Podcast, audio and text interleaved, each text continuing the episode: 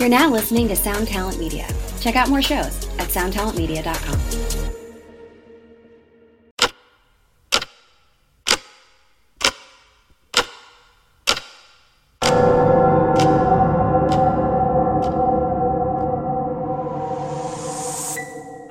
Welcome to 3 a.m., where we discuss and dissect the supernatural.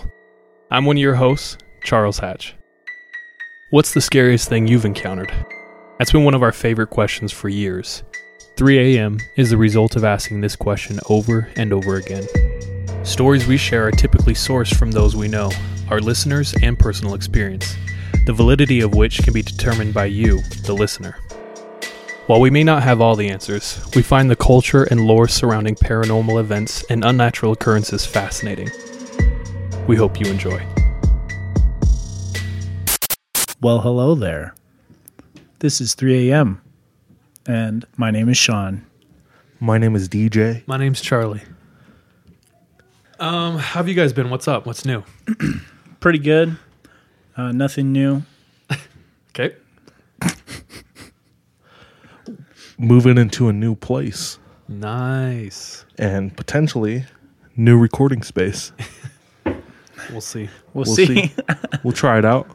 So, uh, last Friday was Friday the 13th, and your boys tried to go find some ghosts or some Espiritu Santes.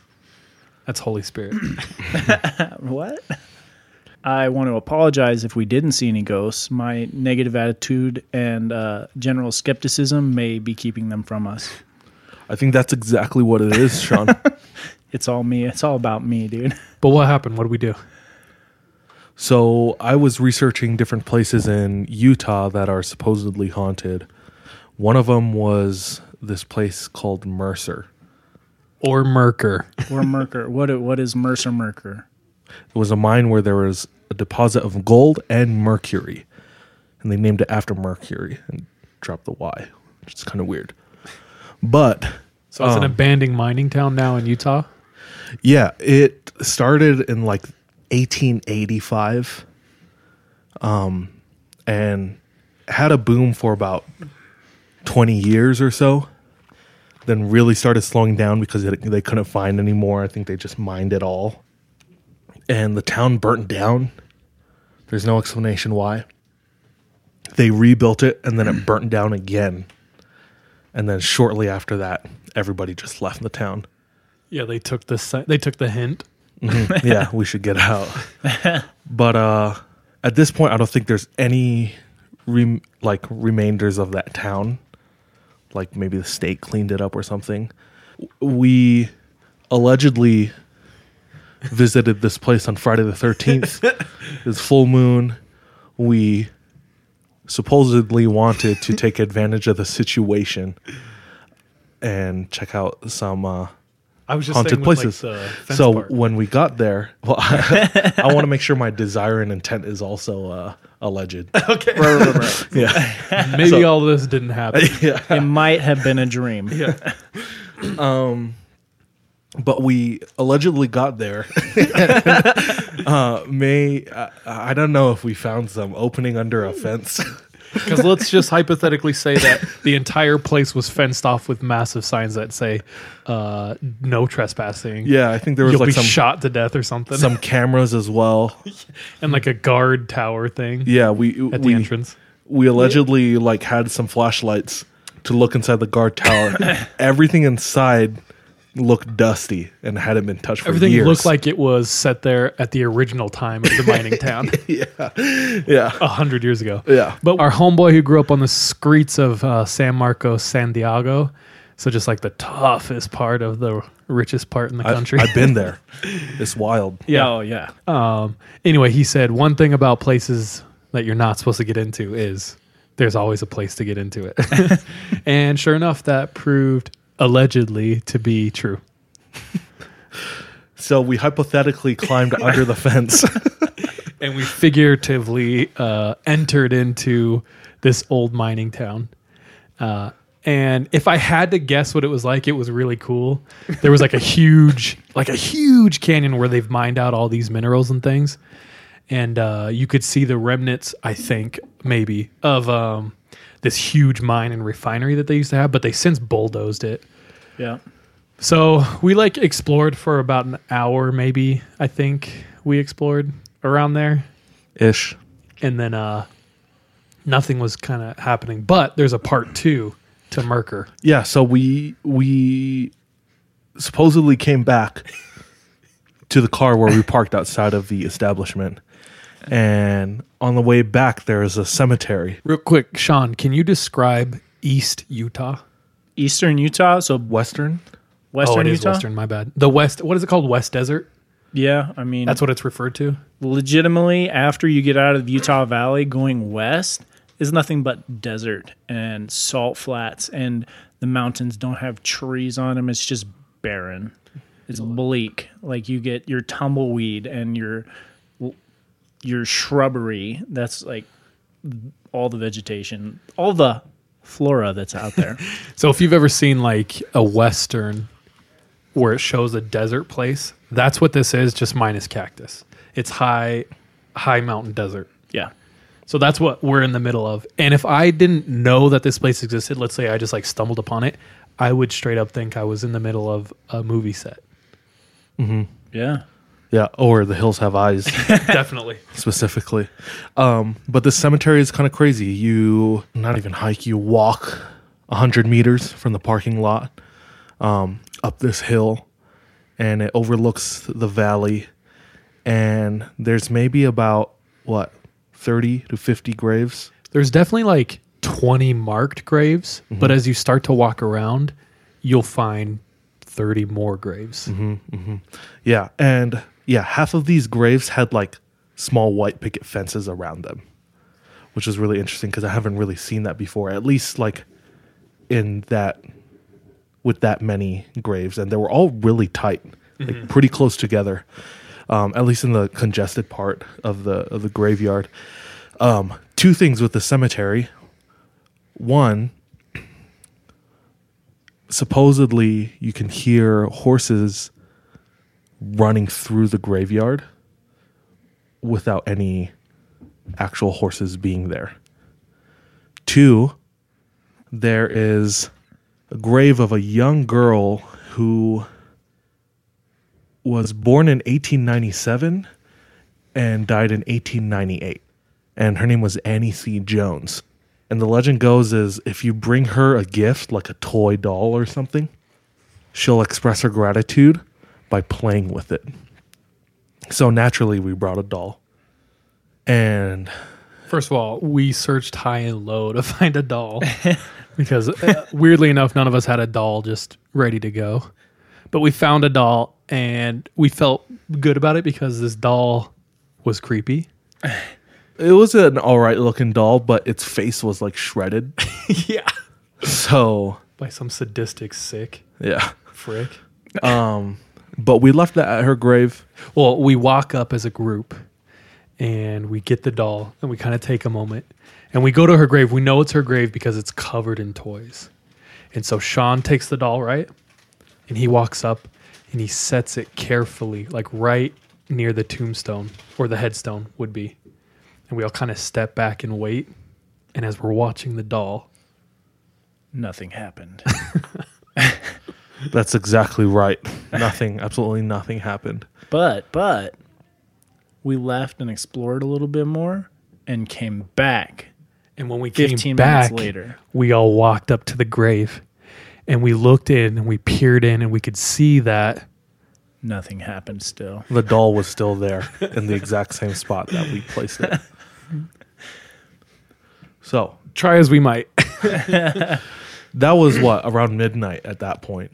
At least, yeah. The weirdest thing is that while we're doing this, some locals like crawl out of a bush, and they were just like creeping, crawling It was like, like a- Oh yeah. Not It was even weird. Yeah, not even like I mean, there were teenagers, but it was like a family. Okay, they were like a 13 and 14 year old boy and girl, which I was like, y'all are really young. This is weird. And I was like, where are you guys from? They're like, we're from here. And I was like, okay. Bro. And I was like, that's weird that they're there. And then all of a sudden, a mother, father, and like child come out of the bush. And so it's just like a family Outing. in the middle of a cemetery on Friday the 13th on a full moon on this abandoned graveyard. And that was the weirdest part. What if those were ghosts? But they got into a pilot and drove away. But they did not Honda. drive away towards the town. Like they drove back up the mountain. Dude, I saw that and I, I was thinking because there's like one way up to this graveyard and then past the graveyard is the abandoned mining town. There's one road. And uh, they went up into the mountain further and their car disappeared. Yeah, but they did not take the road to the mining town. Yeah, they turned off on a smaller dirt road and just kept going until their lights disappeared. Yeah. Can't wait to have a family. Take them out to haunted cemeteries on our like, Friday the 13th outings. At like 12 a.m. Cannot wait. Did you have any more though with the graveyard? No, that was pretty much our weekend. I Oh. mean, as far as ghost hunting goes. Yeah. So we'll continue to explore different places and report back on our findings. It was weird though. One of our friends that was out there with us, our our our friend that grew up in the streets, he found a video on Reddit oh, shortly Oh, that. after we had been there. What what was that all about? Dude, that was the weirdest part. So we get home, and one of our really good friends who was with us texts us, and he's like, "Bro, look at this. Is this the same place we were at?" Well, he asked if it was us. like he if we had posted it. Had posted it. It wasn't us, but upon reading the post on, on Reddit, this person was explaining how their car broke down and they were walking around to find reception and they get to the top of this hill. They find reception there, but they also find this graveyard.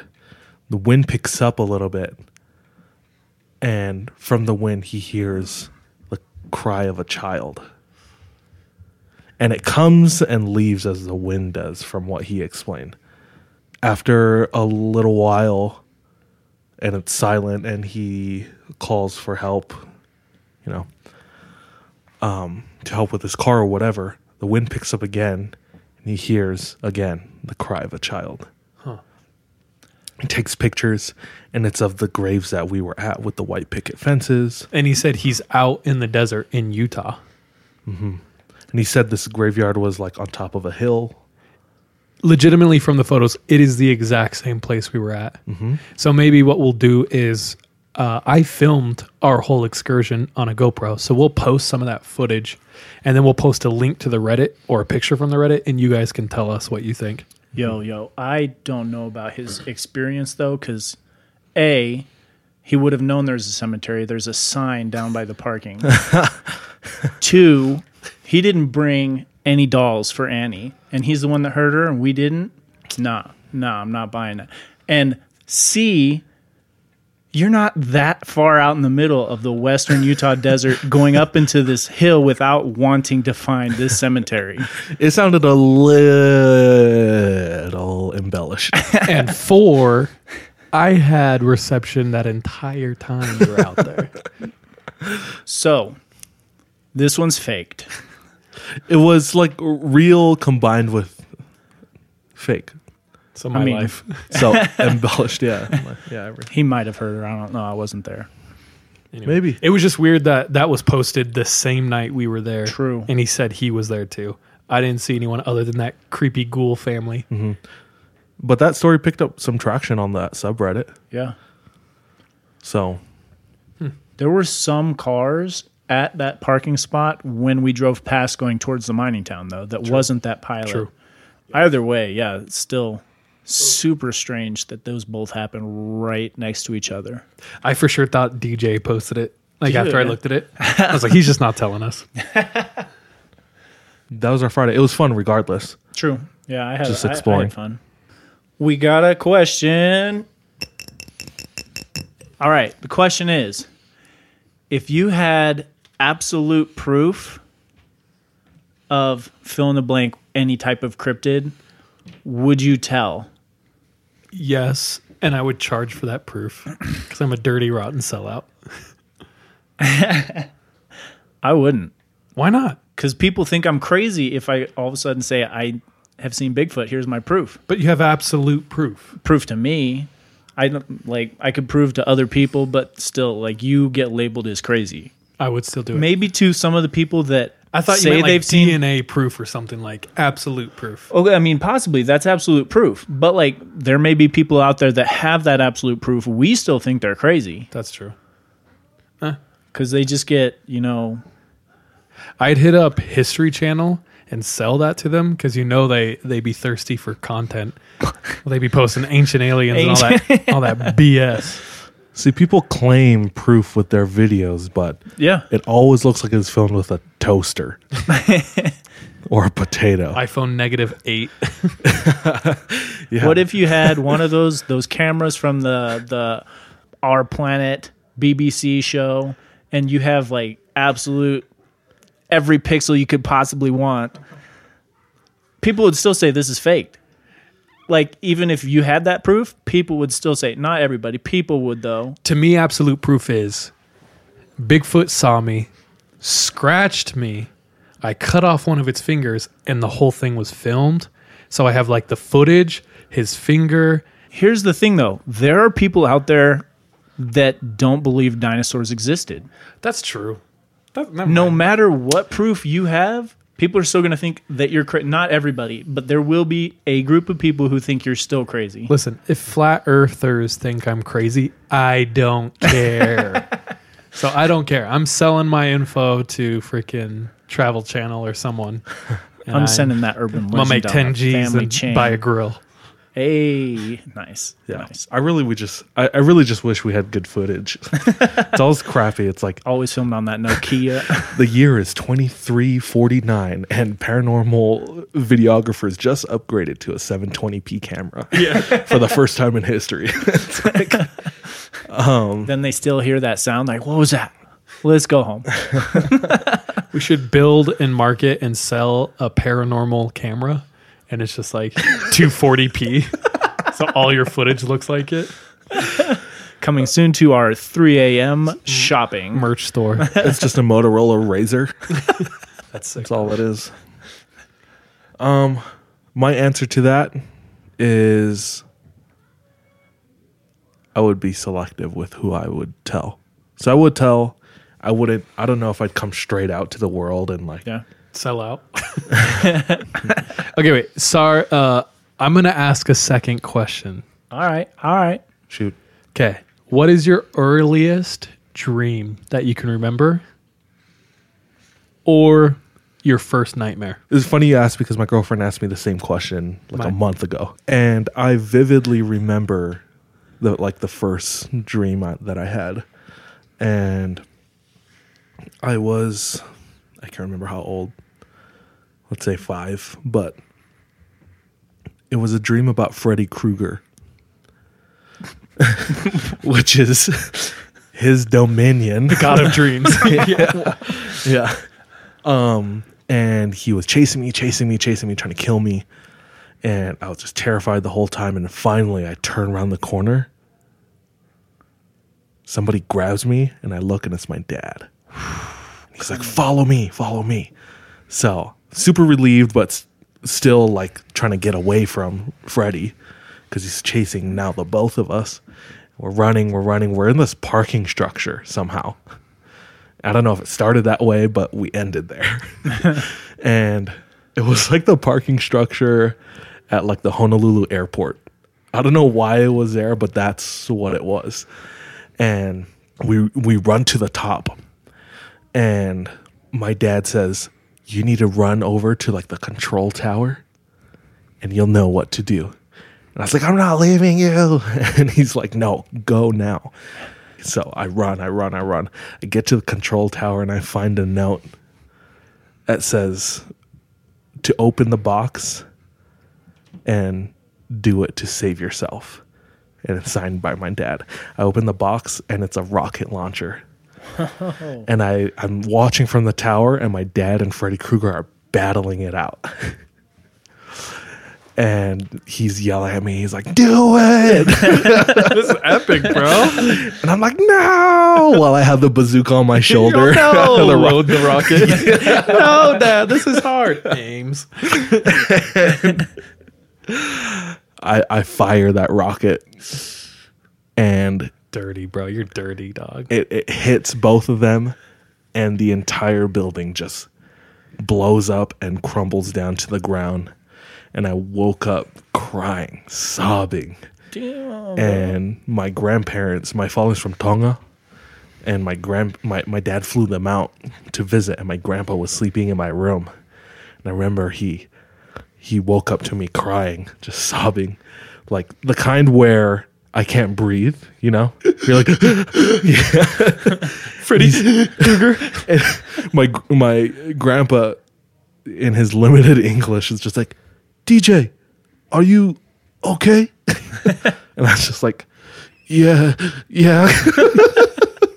Trying not to cry anymore. What the frick grandson is this? and I hide under the blanket and go back go back to bed and I'm good. But Isn't that the plot for like uh, Fast and the Furious or something? No, that's like some Angry Bird science right there. One bazooka takes down the whole building. Bro, how old were you? Put a number to it, like your best guess. six. Okay. I mean, I'm sure I had dreams before that, but Listen. that was like the earliest one I remember. That's stressful. And there's something about dreams. It's like even when you relay it, it's like okay, it sounds really mundane, but the feelings are so strong in dreams. It's like I can't explain why, but it was the scariest thing in the world. Mm-hmm. So I could just imagine how stressed you were. Like oh, I woke up with tears already on my face. I didn't wake up and then cry. Like I was crying while sleeping. That's heavy, bro. Your grandpa's just sh- SMHs, schmuzz. Do you have an early one? I'm trying to think of the earliest one. and I think that the earliest dream that I remember was basically a mixture of the first and the third Indiana Jones. Okay. I remember that there are segments of the beginning of both of those movies.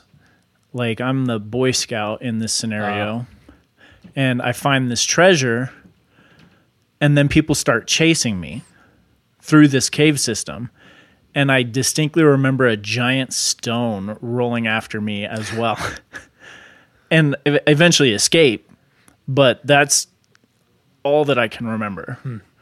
but it was like a mixture of the two. Like I must have been on an Indiana Jones marathon, or my dad had been on an Indiana Jones marathon or something. I had to have been five or six at the same time. Yeah. Nice. That stone, that's scary, dude. Do you remember that um, Nickelodeon game show? I think it was called Temple of Doom. Oh hell yeah. yeah! purple silver barracudas and the purple monkeys, bro. yes, dude. Olmec, the head who talks. It looks so cool to be on that show, but also terrifying. At the last, when you have to do the maze and the freaking like Death Riders come out. Yeah, they come and chase you. Yes, terrifying. and they pull you like into a freaking trap door. Terrifying. And I was like, no, Barry from the Purple Monkeys. and he had like those lame ass knee pads on and stuff. Helmets, elbow pads, everything. Did you know that they made Temple of Doom into a movie? Yes. I saw stuff about it. I may have seen like the trailer for it too, but I watched six minutes of it, and it was the worst thing I've ever seen in my life. I was upset, bro. wow, I couldn't see how that uh, would be Who'd really have thought? Who'd have thought that would have been bad? bro, they had like the richest material to work with, and they just trashed it. Um, earliest dream for me is around the same time. I was gonna say six as well. We all said six, so Six, six, six. I'm not going to change it just because you guys said it, but it was like around six years old. And this was a reoccurring dream. So it's not one I had one time. I would have this a lot. Hmm. It would always start the same way. I would be in a home, and it was usually my cousin's house. And very distinctly, it was usually my cousin Audrey's room. And I'd just be in there, and there'd be like several other kids playing with toys, and I'd be on the ground playing, and everything's normal. And then all of a sudden all the kids like look up and the whole room turns a shade. And fun fact not everyone dreams in color but i do. So next time you dream kind of try to pay attention if you dream in color or not. So everyone's all the kids are playing there and then all of a sudden everyone kind of like looks up and I instant you know how you just instantly understand things in dreams? Mm-hmm. I instantly understand that something is wrong and then everything turns a shade. So for instance, everything would turn like green or red and it would get dark. And once that happens, all the kids stand up and they just start running and hiding. And this like insane fear comes over me and I know that I have to hide and my life depends on it. So I usually would hide in the closet where I could kind of see out into the room.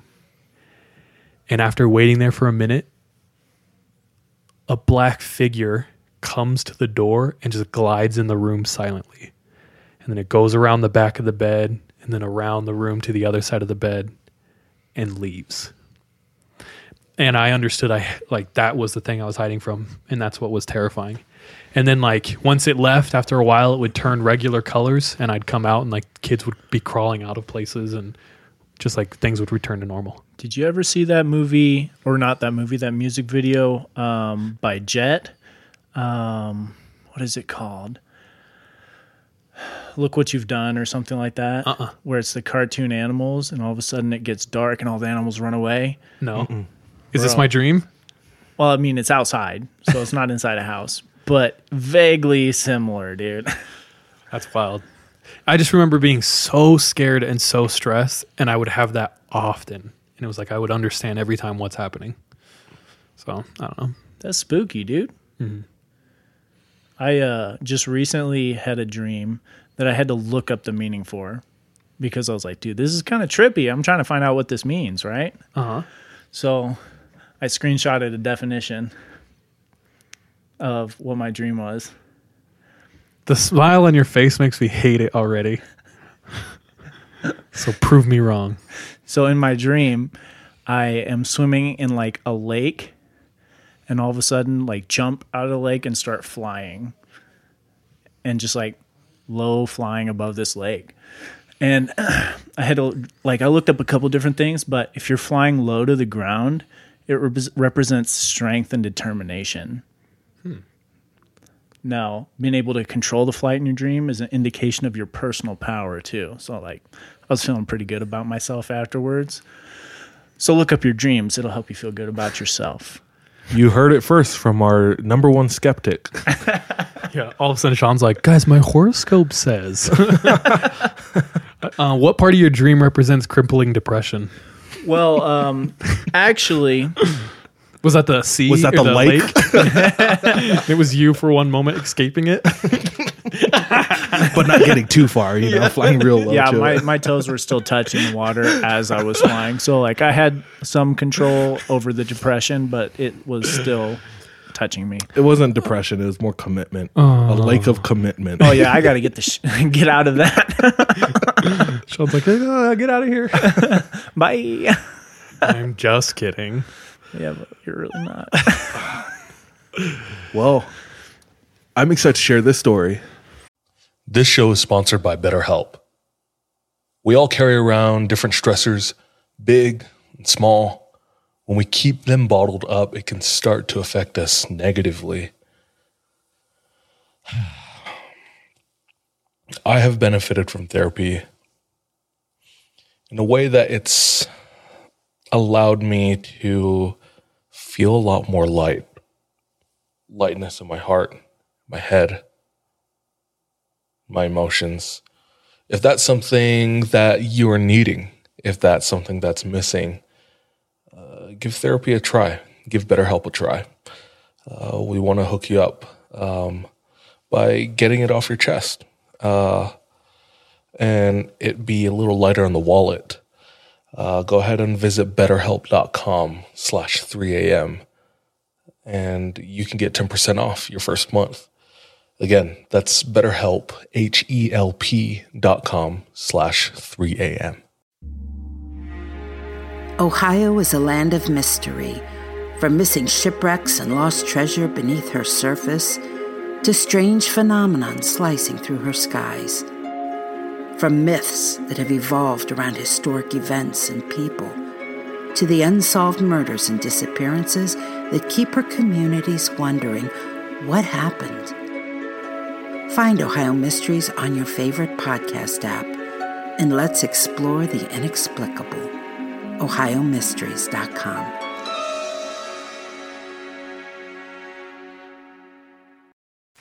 it's kind of a not a direct continuation from last episode. So last time we talked, I talked about Hawaii and shared stories about Pele and Aila'au, which is the goddess and the god of fire. So if you haven't listened to it yet, go back and listen to episode 19 and listen to the DJ story so you get the whole story. This is still along the lines of Hawaiian culture. This was told to me by um, my cousin, and we were really tight growing up. This is a story that was told to her by one of her best friends. So, this friend of hers comes from a line of kahuna. Kahuna in Hawaii means priest.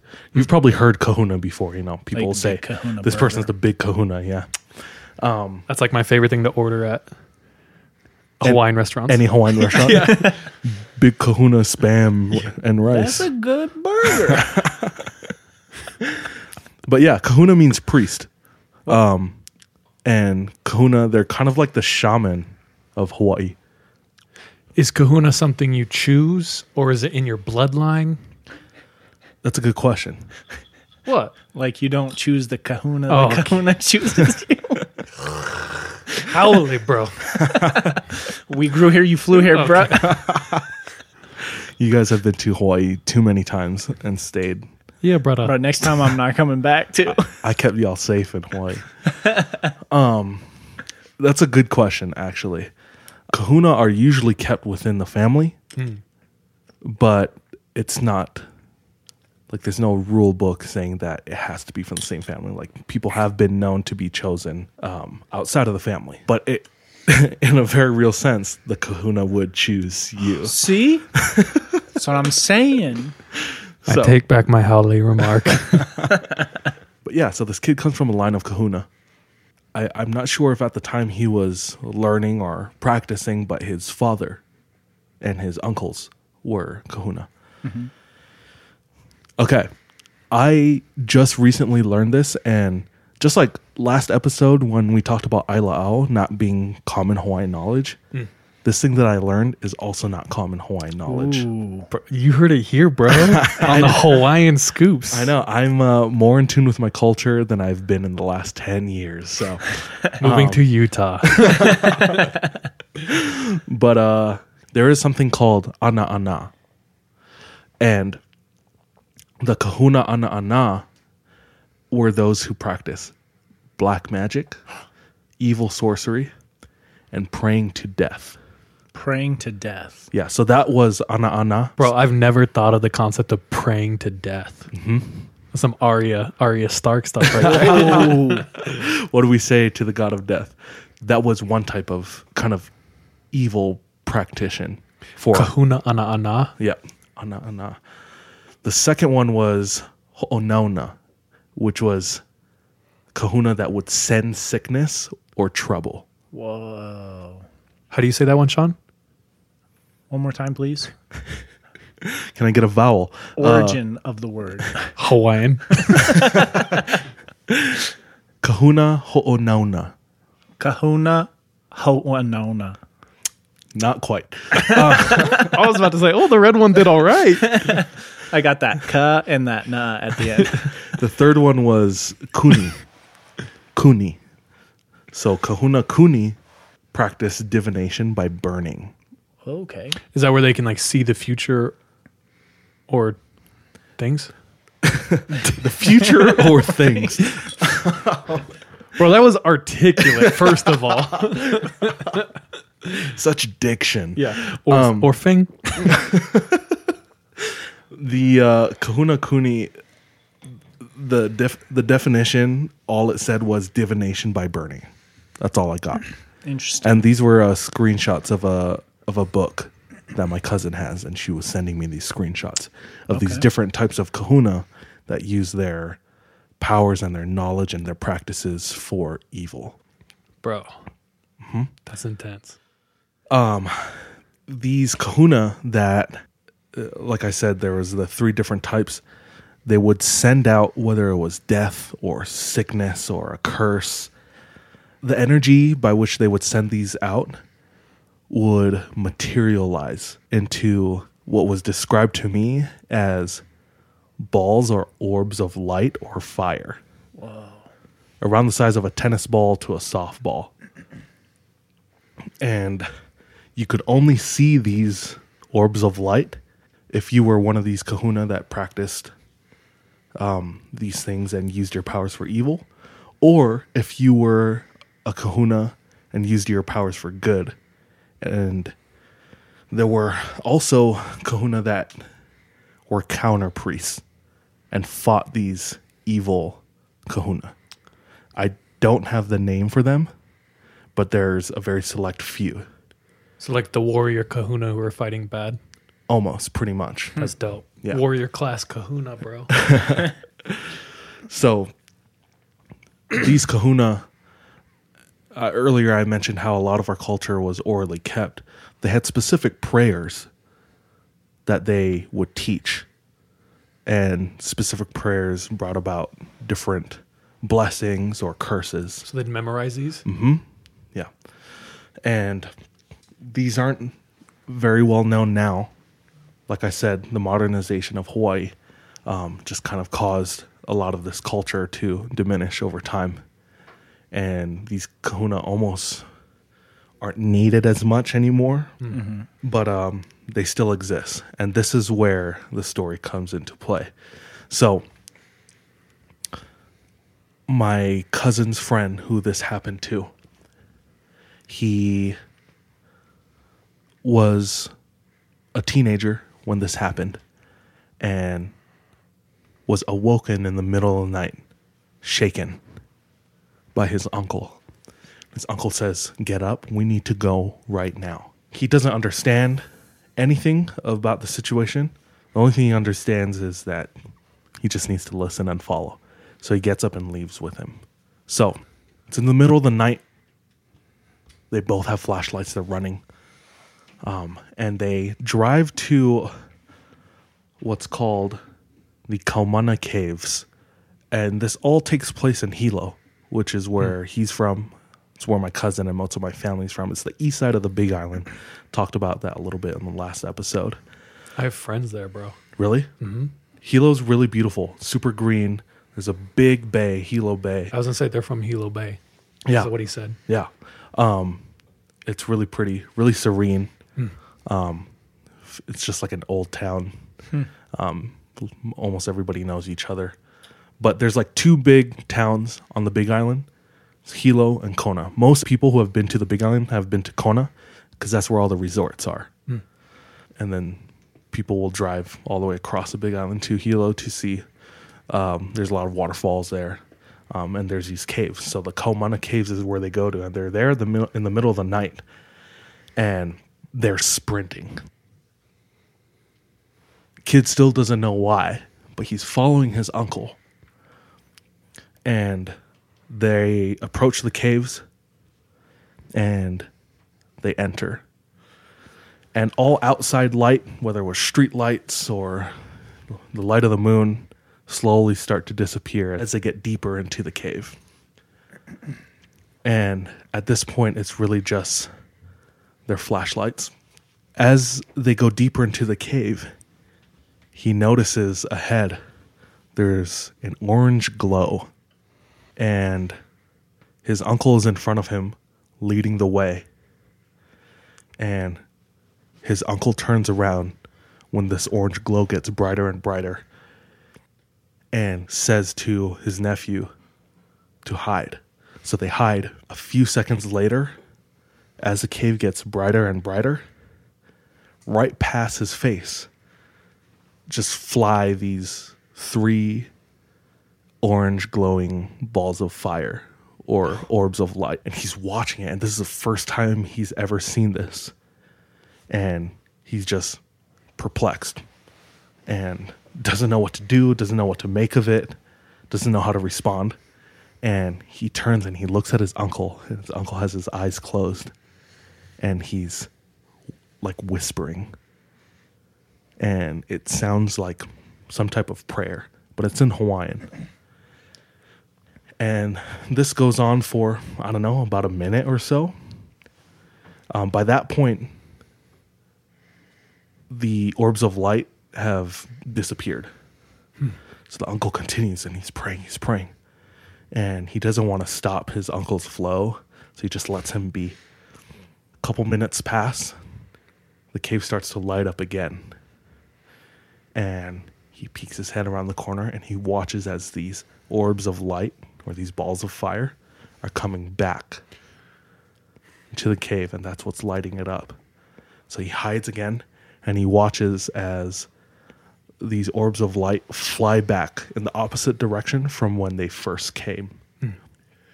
And after they disappear and the cave goes dark again, the uncle stops his little prayer and tells his nephew, Let's go. And they leave the caves. He. Earlier, I told you he came from a line of kahuna. And he thought they were just like basic kahuna. Not the warrior class one. but he didn't know about that until he started asking more questions and that's when he was taught that there are special prayers taught to special kahuna to combat other kahuna who use their powers for evil and his family were the people who knew these prayers and practiced them so that was the only I think that was the only time that he encountered that, but it was his it was it was the first and only time that it happened to him. And I don't have any any developments after that. But uh Bro, I love that. That's so sick. So, questions though. Like he saw the orbs of light coming from the cave where they had just got to, leaving and coming back. Mm-hmm. Is that something that the warriors would use, or are those things that the orbs they send? Like, is it possible that that was one of the bad Kahuna? The orbs are the curses. Mm-hmm. Yeah, that they sent and then brought back. the uncle sorry I, I didn't do the best at explaining this the uncle's prayers were the ones that brought those That brought curses back, back. And sent them back to where they Okay. came from Oh, was so they were being he- sent out to curse. I hurt. thought that it, he had sent them and then they had come back. I was like, mm-hmm. that sounds sus to me. I would also tell my child that I was the warrior kind when I'm actually effing people up. Oh. Yeah. no, the uncle was saying a prayer to, I guess, protect the people that it was uh. being sent to. So he brought those curses back. To kind of like, you know, like in Yu Gi Oh! when he plays like the mirror card. No. Yugi plays a mirror card for when the enemy attacks, it just like bounces back to them. So Dick rubber move, and bro. you're glue. That's that's what I'm thinking the uncle played. So That's Yeah. dope. That's so sick. Um, do you know what I'm thinking of this whole time? what's up? Now, this isn't the first time we've discovered that different cultures have insanely close similarities. But do you remember Leah Hardy's? Mm-hmm. So Leah Hardy comes from a line of Navajo who are medicine men, and what they do is they learn the songs of healing. And nowadays, medicine men only know two or three, but Leah Hardy's grandpa was an extremely strong and renowned medicine man who knew 12 songs of healing. And it just sounds like the same thing. It's crazy. That's so sick. Yeah, I, I definitely thought of that as well, and how those songs were like they need to be taught to specific people. Um, just like how the uncle knew this prayer, the nephew didn't, but hopefully he does learn it. That was like my next thing is like I was thinking why would the uncle freaking take the nephew? Like why was it so important to wake him up and take him to witness that? But then I felt like it's to teach him. He needed to like pass that knowledge on. and probably maybe uh, felt that his nephew needed to s- experience this kind of thing firsthand uh-huh. to understand the weight of his responsibility in the family with you know being a, becoming a kahuna. And like this is what we're fighting. Mm-hmm. Hmm. Hmm. like in a, in an extreme case. Yeah. Bro, that idea is wi- wild. Mm-hmm. I actually have like a thing that's a little related, and I'm just going to touch on the topic because I really am trying to find a Maori out there who can teach me everything. Mm-hmm. But in New Zealand, the Maori people have tribes or whanau, I believe. It's how you say family or tribe. Mm-hmm. So there's different tribes all around the island, and they're known for different things. So there's some that come from like the Misty Mountains, and to my, to my understanding, or what someone told me was, they're the ones who are known for using like black magics and stuff.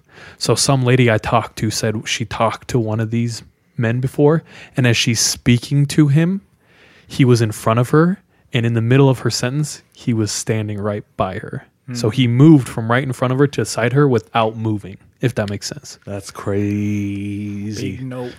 I met I, uh, if I saw that, I would just like keep talking like everything's normal and not Start like not acknowledge it. I'd be like, "Oh, that's weird. It's uh, skin o'clock. I need to leave." Walk away. Uh, from up north, Whangarei, um, they're known for being like huge and the most like ferocious fighters. And if you know anything about Maoris, they do like the haka, they do the pukana, they stick out their tongues, but they're a lot of them are known for eating the flesh of their fallen enemies, right? And so these ones in the north are known for being like the most savage, like the warrior class. Um, another one, uh, I knew a kid. His last name was Paura, and he his uncle was a seer, and his uncle was like really old in his age and was known in his community as being a seer. And one of his uncle's brothers came in one day, and his uncle looked at him, and this like look came over him, where he was really sad, and he said, "You have a curse on you." And if you know anything about Maoris, is like super traditional Hori Maoris are like way superstitious. So I knew some Maoris who like when they cut their nails, they would pick up every nail. And when they cut their hair, they would like get every strand of hair. And I asked like, why are you doing that? And it's because they say that's super in or um that that it's really powerful if someone were to use that to curse you. And they he like looked over his shoulders, make sure it was just me and him, and he's like, and the white man is like can cast some of the strongest curse if they know how. you right, bro. You guys super privileged. You got all the power. but but sorry, so the uncle, they're, they're superstitious. So the uncle sees his brother and he's like, "You have a curse, and it's gonna kill you." And he's like, "What?" And he and he said, "I have been feeling weird. I can feel it." And he like points to his shoulder, and his uncle describes it as he had like a spirit salamander that was like latched onto his shoulder. And his uncle said he walked up and took it, and like two weeks later died because he took the curse, what? and that's how he lost his uncle. That's like the story in the family. Whoa. Yeah. Damn. That's wild. But it It was like it wasn't like a physical form. Mm-mm, it was It a was- spirit. Yeah. And he convinced the spirit to jump from his brother to him. And within like a week, he died. Wow. Holy It cow. drained him. but when you were speaking of like the kahuna who are warrior class, it just reminded me of these different tribes in New Zealand. And I am looking desperately for some of my Maori friends and trying to figure out who can teach me um, the history of New Let's Zealand. just go back to New Zealand and interview some fools there. I'm down. Yeah, my my cousin is she has a bunch of books that have more information on these kahuna. And they're not like fighter types. they're just like protectors and know prayers that can heal and They're like clerics. yeah, almost. Um, I do, and this I've totally forgotten about this. Um, like I mentioned in the last episode, my great grandmother had thirteen. She was one of thirteen brothers and sisters. Damn. One of thirteen siblings. Yeah, Chi who, bro? and so our extended family is huge. But she was the only one who moved to Oahu when she was. She like- moved over from Big Island, right? yeah, from the Big Island to Oahu. So all of our extended family, they're all on the Big Island. So growing up, I've probably been there. I don't know, maybe ten times to go visit them, and I still don't know all of them. But um, I do have uh, an uncle, Uncle Sky. He is a teacher of Lu. Lu is the Hawaiian martial art, and he takes people for a month at a time up into the mountains How much? and they Yeah. live off the land. How much? And he teaches them Lu. And I, I I remember he would teach me like simple things like holds and breaks, um, and Fireballs. Kamehameha wave. Waiters. um, nah, um, I I'm sure he has stories, so I should I should call him up. Okay, we're going on a month long hiatus.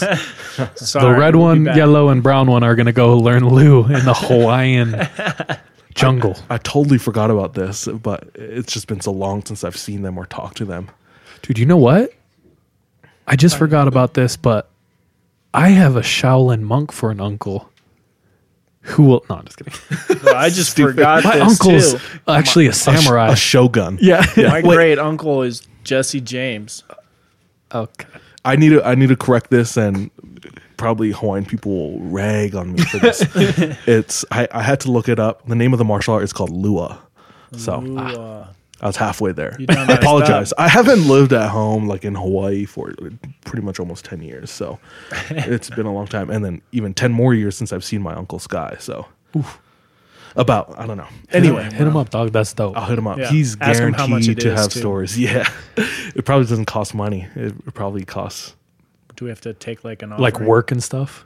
I'll work, dude. Just gotta prove yourself, you know. I'll Oh, I'll freaking. prove myself so hard. I'll dig up that taro and plant it, bro, with the bush knife. Yeah, honestly, I don't think uh, like he takes payment or anything because it's not supposed to be for money. It's Yeah, to that's dope. teach and pass down. True.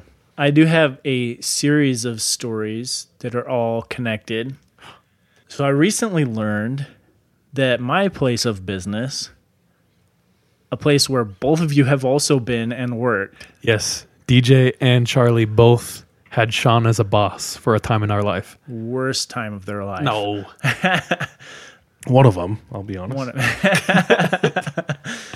but my uh, place of business was formerly an old firehouse. If you yeah, like Sean Sean's office building is the least conventional office building you've ever seen. It looks like a castle, and it, it's it's like odd. It, no, yeah, yeah, hundred and, percent. and, and the business is credit repair. It's just definitely it's out of place. Yeah, like why? Why? So we're doing credit repair from a medieval castle. yes, yes. There's cubicles inside of like the infantry hold or like the great hall.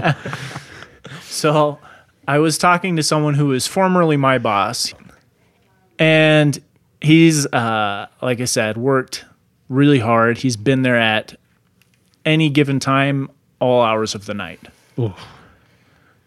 Now, he was telling me about a story where he would sit in his office and it would be late at night, early morning, nobody was there.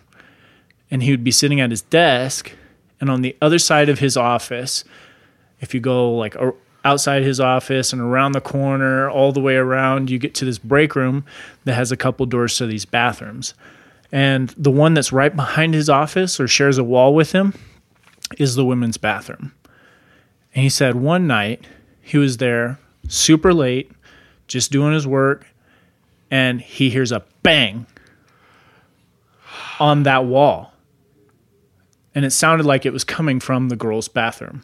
and he's all he's there all by himself. It's just an empty, dark office. Yeah, empty, dark office. He's there by himself. So rows and rows of cubicles, Exactly. just And- unlit. They're like cubicles that are like you can see over them too. So someone would have to be crawling around to not be seen. Ugh. he hears this bang and he said that he swears he heard like a girl's giggles coming from this bathroom. Now, he didn't just get up and leave. Mm. He went and locked the door instead. and he said that he at least heard the giggles multiple occasions, Oh, dude. but he would always just go and lock the door. It's kind of cute. So 100% since it was an old firehouse, something potentially could have happened. Mm-hmm. Like, I don't know. But that's definitely creepy. And it reminded me of a situation that I had when I was there late at night by myself. Oh, So I am working late at night. It's probably like, okay, so we close at 10, 9.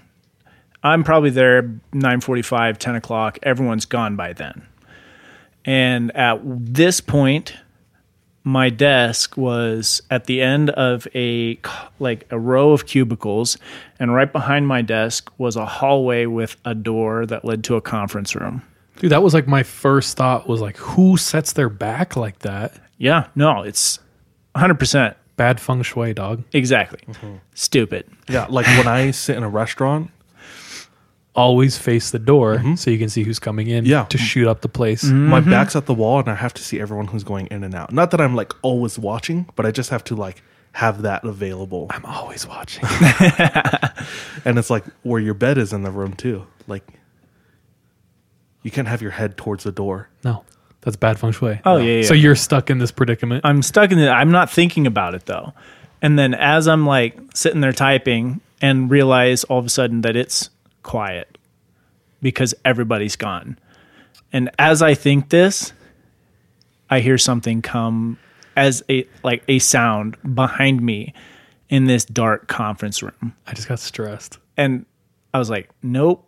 I heard just like a rustle again, locked my computer and left. You didn't even look behind you? I don't remember if I looked behind me. I could easily see you just slamming the laptop, standing up, and walking out. All I remember was locking my computer and leaving. I was like, this can wait. oh gosh.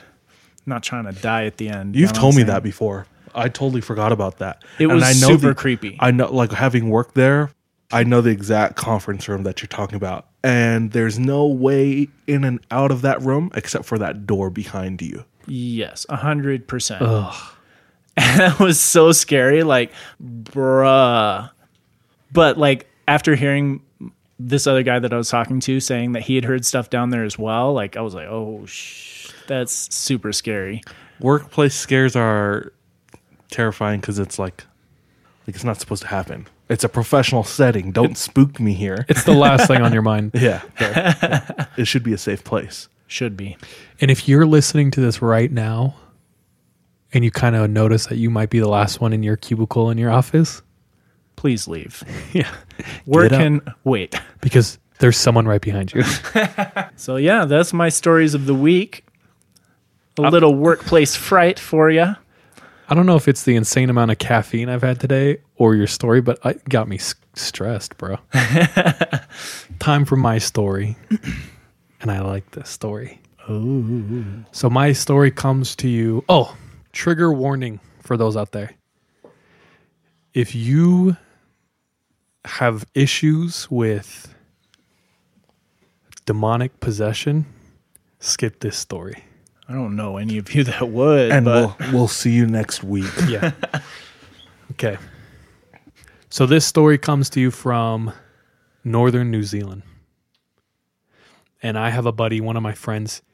He's an orderly in a psychiatric ward. whoa. So, Oh, so he crazy, crazy. just so you know about him, super artistic, super talented, super quiet. And he's well over six feet tall. They always are. He's over six feet tall and he's wider than a fridge. Uh, he plays rugby in New Zealand, and for training, he would put a truck at the bottom of a hill and turn it, put it in neutral, and push it up the GD hill. Well, He's a big boy. So as an orderly, he can take care of himself. He never feels like vulnerable, right? Mm-hmm. So he was working an evening shift. It was around 11 p.m. and it was just finishing up. When one of his coworkers comes up to him and says, "Hey, would you mind staying on for the next shift?" And she goes, "I just have this weird feeling that we'll need you." And he said, "Yes, of course I will." Um, Wow. because it pays double time. and he wanted to help out. He's a good dude. So he, you know, his shift is going fine, nothing out of the ordinary until a little bit after 2 a.m. Um, the alarm goes off. The alarm for the time goes off? No, so it's a little bit after 2 a.m. and the alarm goes off. It's like a warning alarm. And the alarm means either a patient or one of the employees is in potential danger. So he rushes off to where the alarm is coming from. And as he comes into the room, he sees a patient who is full force smashing his head against the wall, not just tapping, oh. full force trying to break his face against the wall. And there's a little female employee who's trying to stop him. So we're going to call the patient John. So as John is like literally banging his face into the wall, um, like I said, my friend is huge, and this this small female, she's like sh- she can't stop him. So he runs up and bear hugs John, puts him on the bed, and starts to restrain him. Now, usually, my friend, and I didn't ask if he wanted to be shouted out, so I'm just going to keep calling him my friend. Usually, my friend, when he's in a confrontation or he's um, subduing someone, he never has backup because he's so big and imposing. But as he's holding John on the bed, he's getting like stronger and stronger. And John's not a big dude, but he's starting to like, you know, get a little over on my friend. Like the patient Yes. is like kicking into third and fourth gear. Yeah, he's revving Whoa. up. So he calls for backup. He holds him on the bed, and five employees running. And they do the, a restraining where each of the employee grabs a limb. So someone grabs John's arms, an arm, an arm, his leg is leg, and my friend gets stuck with trying with holding his head down. Mm-hmm. And so the plan is, okay, we're gonna let him struggle, and he's gonna wear out, right? Mm-hmm. the longer they hold on to him, the stronger he's getting. And all of them are looking at each other like worried because he's getting stronger and thrashing harder. And they, so it gets to the point after about five minutes, he's just getting stronger and stronger. They call for a sedative. So they run in and they inject them. And usually what happens is it kicks in right away and it gets in their blood system and you can see their eyes roll back. The injection has no effect on them. What? That's like like non-Newtonian liquid. Have you seen that? Uh-uh. It's like this some type of liquid compound where if you like gently just put your hand into it, it's like water. Mm-hmm. But if you like throw something at it, like if you punch it, it's like solid. Whoa. It's crazy. So it's like the more resistance there is, like the stronger it gets. So. Anyway, Okay. science, bitch. So this whole time. Thanks, dog. Thank you you. could even walk on that water. You got to run. If Run you it, walk, yeah. you'll and you got to be stomping at the same time. You got to be river dancing across. Stomp that yard. Stomping the yard. You got to wear clogs. Okay, so anyway. so the sedative has no effect. They're all holding him down. He's getting crazier and crazier. My friend is holding his head, so he's like right in his face. And he's trying to communicate with him, right? Mm-hmm. But every every time he tries to communicate him, it's just wide eyed blank stares as he's like thrashing around. Like there's nothing there. And he says, all of a sudden, they're all holding him down, and John's entire body tenses up. And he just like strains like this. And my friend is sitting there holding his head. And he looks right into my friend's eyes and he connects with them and he says, Just let me die. And my friend said, This freaked me out a little bit. A little bit. a lot of it. if someone said that to me, I don't know. I, I feel like I wouldn't. If I was in that exact same situation, I wouldn't let them die. dude put yourself put yourself in this situation for this next part i want you if you're out there listening close your eyes and imagine you're my friend holding onto this guy's head. And the way my friend wrote this i'm going to read his words because i think it's important to say it from his point of view. So he just made eye contact with him looked into his eyes and he said please just let me die. And my friend said So at this point, I begin to think it wasn't just an extreme mental disturbance, but it could be a possession of some kind. So he has this feeling come over him. This isn't just a mentally disturbed person. Something is wrong. So, with these thoughts of demonic possession going through my mind as I hold John down, I notice his eyes appear to be rolled back so only the whites of his eyes can be seen. I also see him grinding his teeth so hard that they're making a loud scraping sound. Through the chaos, I heard John mumble something through his teeth. I couldn't make out what he was saying, so I asked him to repeat it to me, and it sounded like he said, Please stop it. I thought he was talking about us, stop him restraining, so I, I replied, I'm sorry, John, we can't do that. Then he said back to me something that really freaked me out. He said, No, please stop it. Oh, So I took this response as a plea to stop whatever was causing this. But John seemed intent on dying that night. So he started holding his breath in, a, in an attempt to suffocate himself, I think. Um, apparently, that's very difficult to do. um, you could, so it's hard to do intentionally. So after a few minutes of that, he tried something way worse. He began to try to bite off his own tongue. Oh. Remember, you're holding this man's head. So he tries to bite off his own tongue, either to cause a lot of blood loss or to cause the dead tongue to roll back into his throat so he can choke himself. But because he'd been grinding his teeth, he broke some of them. The crooked, jagged edges of his teeth weren't cutting through the tongue as much as they were just mashing it up. It started splashing blood all over. Imagine a raw beef patty leaking blood. At, ah! Oh man. at this point, I was metaphorically shitting myself and I had no idea what to do. He was biting his own tongue off, covered in blood and still struggling against five people in a full body restraint. He was still obviously extremely disturbed by something and still obviously intent on ending his life. Thankfully, by then, the emergency department security, resuscitation nurses, and paramedics have arrived. So, all of those departments. They'd injected him with the strongest and highest dose of sedative we had, and he finally started to ease up. After about three minutes, he was out and barely alive. We lifted him onto the gurney, and he coughed up heaps of blood and bits of his tongue that he had managed to bite off. Then we took him over to the theater and immediately operated on him. I'm not sure what happened to him after that. I have a contradictory view on the paranormal and supernatural. On one hand, I know that there are both malicious and altruistic spirits, but I also believe a lot of it is BS.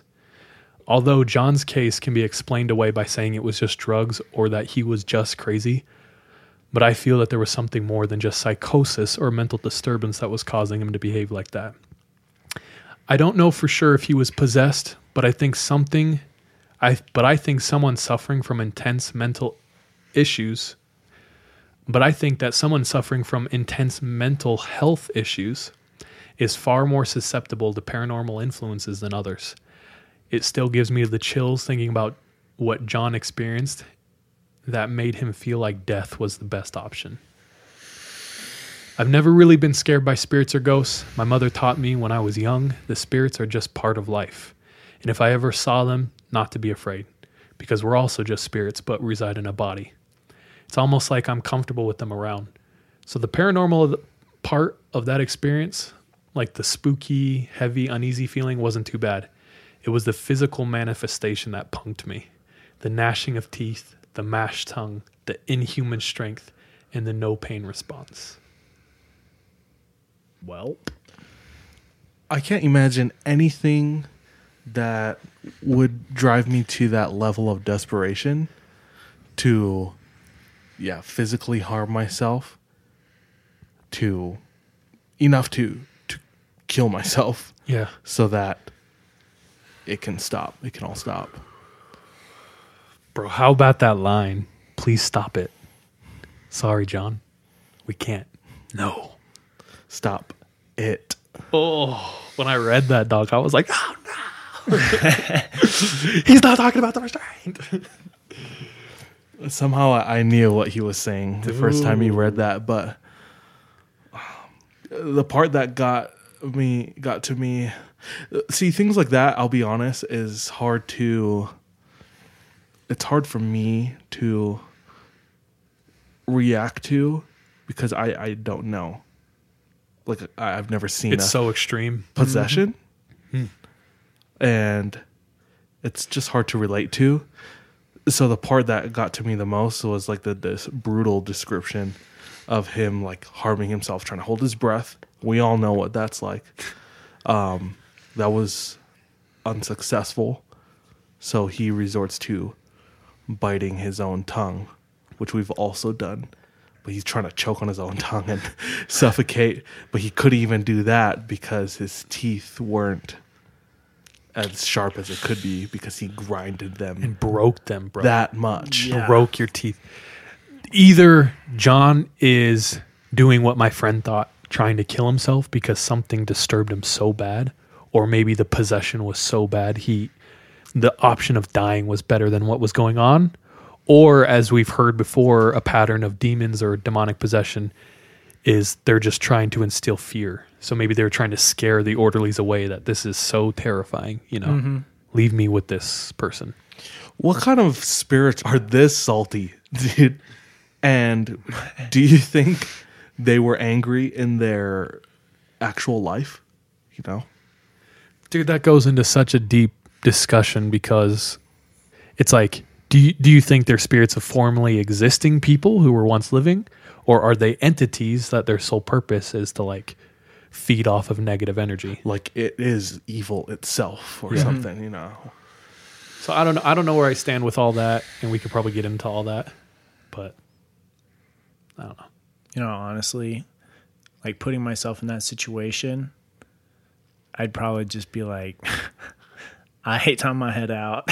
It's like uh, I, I picked up this shift. I'm not trying to take that double time anymore. Yeah. This is a way above my pay grade. yeah, te- uh, tongue biting off is is where I draw the line. Usually for a a, a job. Bruh, yeah, because like I bite my tongue when I'm eating my food, and I'm like, that ruins my meal. Uh, I see someone else doing that just intentionally, like, that ruins my life. Question Do you believe in life after death? That's weird. Okay, we didn't plan this. We don't plan this, but I ha- I have to read something real quick. Shoot. So this is from one of our awesome followers who sent this in a while, and I've been just waiting for the right time to share it. And this is it. So it says, "Hey now, have you guys?" You're a rock star. It says, uh, "Have you guys ever thought about an animal ghost episode?" Haven't, but with your question, apply your question to this story. We used to have a pit bull named Kima. She absolutely hated the wood floors when we had them installed. She hated the click, click, click, click, click, click her claws made. She was really old and sick, and it came time to have her put to sleep. The vet came to came to our house, and my husband never believed in ghosts, and we talked about if they exist exist often. Uh, he had some private time with Kima to say goodbye before the vet came. That night, we're in bed. It's totally quiet, and all of a sudden, we hear click, click, click, click, click on the floor, and it sounded exactly like Kima was coming up to the bed. I heard it, and I wonder if he heard it and I heard him kind of take a breath. Then he asked, Did you just hear that? I said, Yeah. He told me about the private talk he had with her before the vet came. He told her, When you go, give me a sign that there's an afterlife. And I'm pretty sure she did. oh, So it says, uh, she said, My husband was telling me he still misses her. He's very undecided on ghosts, but he's now more open to it. But he now he needs to see something. he's very scientific. So the click click click isn't enough. He wants to see a ghost. But it's just crazy. Like that's what you said is like we'd prove Show me a sign. Yeah, yeah, yeah.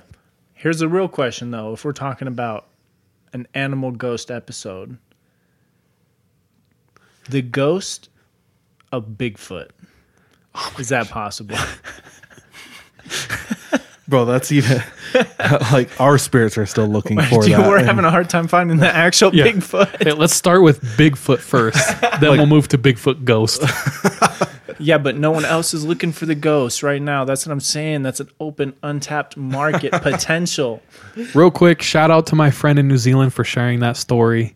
Oh yeah. Shout out real. to uh, Robin in the treetops. She's one of our awesome followers uh, for sending the Kima story of her dog. Shout out to to Lacey Scanlon. It's my cousin. Who's teaching me about uh, Isla O and about different types of kahuna and her friend. Bro, I love the kahuna knowledge. Learning that was dope. Shout out to Sean's old yeah. boss. Shout out to Mark Bailey, my old boss. Nice. Cool. Who's uh, higher up in the company. And I haven't moved on at all. Plug my boy Sean, Mark. He's putting in work. But my my my dude from New Zealand, his name is Zion. On IG, his name is Hiona.arts. H I O N A dot arts. He's a Maori artist, and if you want, you can hit him up. His work is amazing. He, he- it's like the best freehand. I've watched him sit down and do it freehand. No ruler.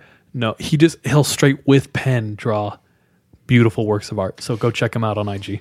And with that, thank you so much for tuning in, everyone. Thank you, everyone, for for your stories. We're getting more stories from people um, in our DMs, email. Um, keep sending them over if you have them. That'll be 3 a.m. podcast stories at gmail.com or just DM us. That's where we're getting a lot of our stories too. We like to get them wherever and then we'll just tell them from wherever.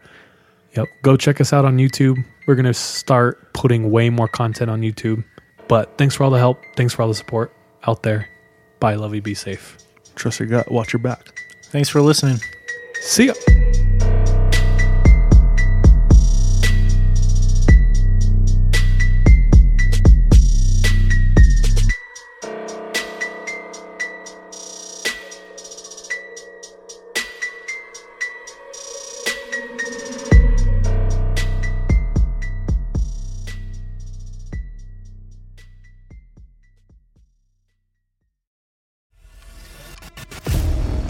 Twenty-four hours ago, I found out the person that I'd been dating and seeing for the last six months as a con man. That is my sister Emma. Andrew Tonks's lies had been so convincing, she'd invested $300,000 with him. However, the tables were about to turn on Andrew. What he didn't know was that Emma had discovered his real identity. But to get any chance of justice, Emma had to act like it was business as usual. Coming up in this series, And that's when murder, all this stuff goes through my mind. I'm really, really scared. I'm assuming Sarah has watched too much Netflix and figures I've been defrauding you. Couldn't be further from the truth. That's what this was a real life story that seems so unbelievable, but it was actually true. a true story that all starts with one simple swipe to the right. I'm Sarah Ferris. And I'm Emma Ferris, and this is my story Conning the Con.